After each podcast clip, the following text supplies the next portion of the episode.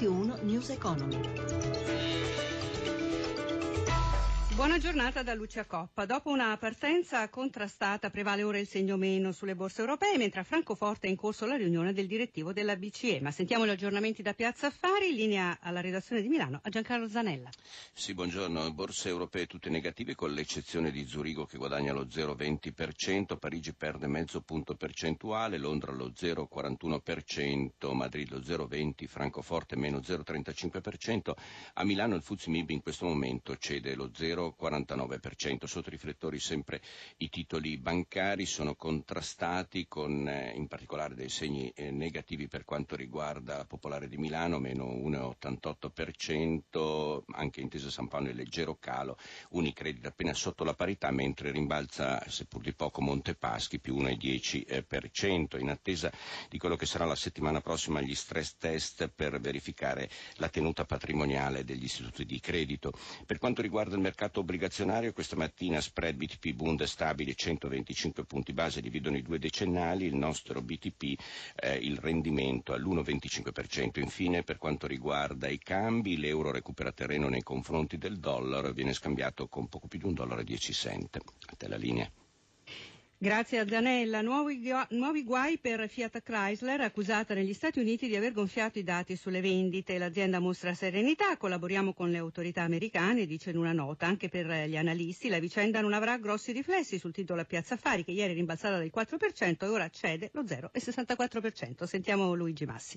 La notizia dell'indagine avviata dalla SEC, la Consob statunitense e dal Dipartimento di Giustizia americano aveva fatto scivolare il titolo, poi ieri un corposo rimbalzo, segnale che per gli analisti e gli investitori non si tratta di un problema in grado di mettere in difficoltà l'azienda, azienda che si mette anzi a disposizione delle autorità d'oltreoceano per chiarire ogni addebito e che il 27 luglio riunirà a Londra il Consiglio di amministrazione per deliberare sui conti del secondo trimestre 2016 e della prima metà dell'anno, conti che gli esperti attendono in positivo e forse con qualche sorpresa oltre le aspettative. In particolare dovrebbero migliorare sia l'utile prima delle imposte, atteso in rialzo del 12%, che l'indebitamento netto, dato in calo secondo le previsioni dai 6,6 miliardi di marzo ai 5,8 di fine giugno. L'inchiesta americana però resta l'accusa per il gruppo guidato da Sergio Marchionne è di avere indotto alcuni concessionari statunitensi a gonfiare il rendiconto mensile sulle vendite per far apparire migliore la quota di mercato del gruppo. Insomma una distorsione del mercato e della trasparenza verso i consumatori, temi che negli Stati Uniti Uniti registrano grande attenzione. Nelle sue relazioni finanziarie annuali e trimestrali, precisa l'azienda, FCA riporta i ricavi sulla base delle spedizioni a concessionari e clienti e non sulla base delle unità riportate come vendute ai clienti finali dai concessionari. Insomma, un fraintendimento nella presentazione e valutazione dei dati secondo FCA. Nei giorni scorsi Automotive News, rivista di riferimento del settore, aveva riportato anche la notizia di ispezioni degli agenti del Dipartimento di Giustizia presso gli uffici della direzione di FCA per acquisire acquisire documenti. Nel gennaio scorso due concessionari auto dell'Illinois e della Florida avevano intentato una causa civile contro l'azienda italo-americana per lo stesso motivo.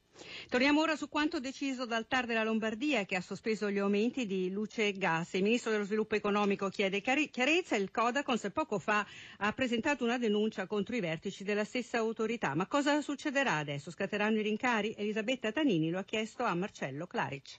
In questo istante eh, gli aumenti tarifari non sono attivi, non sono praticabili. Fino a quando saranno sospesi?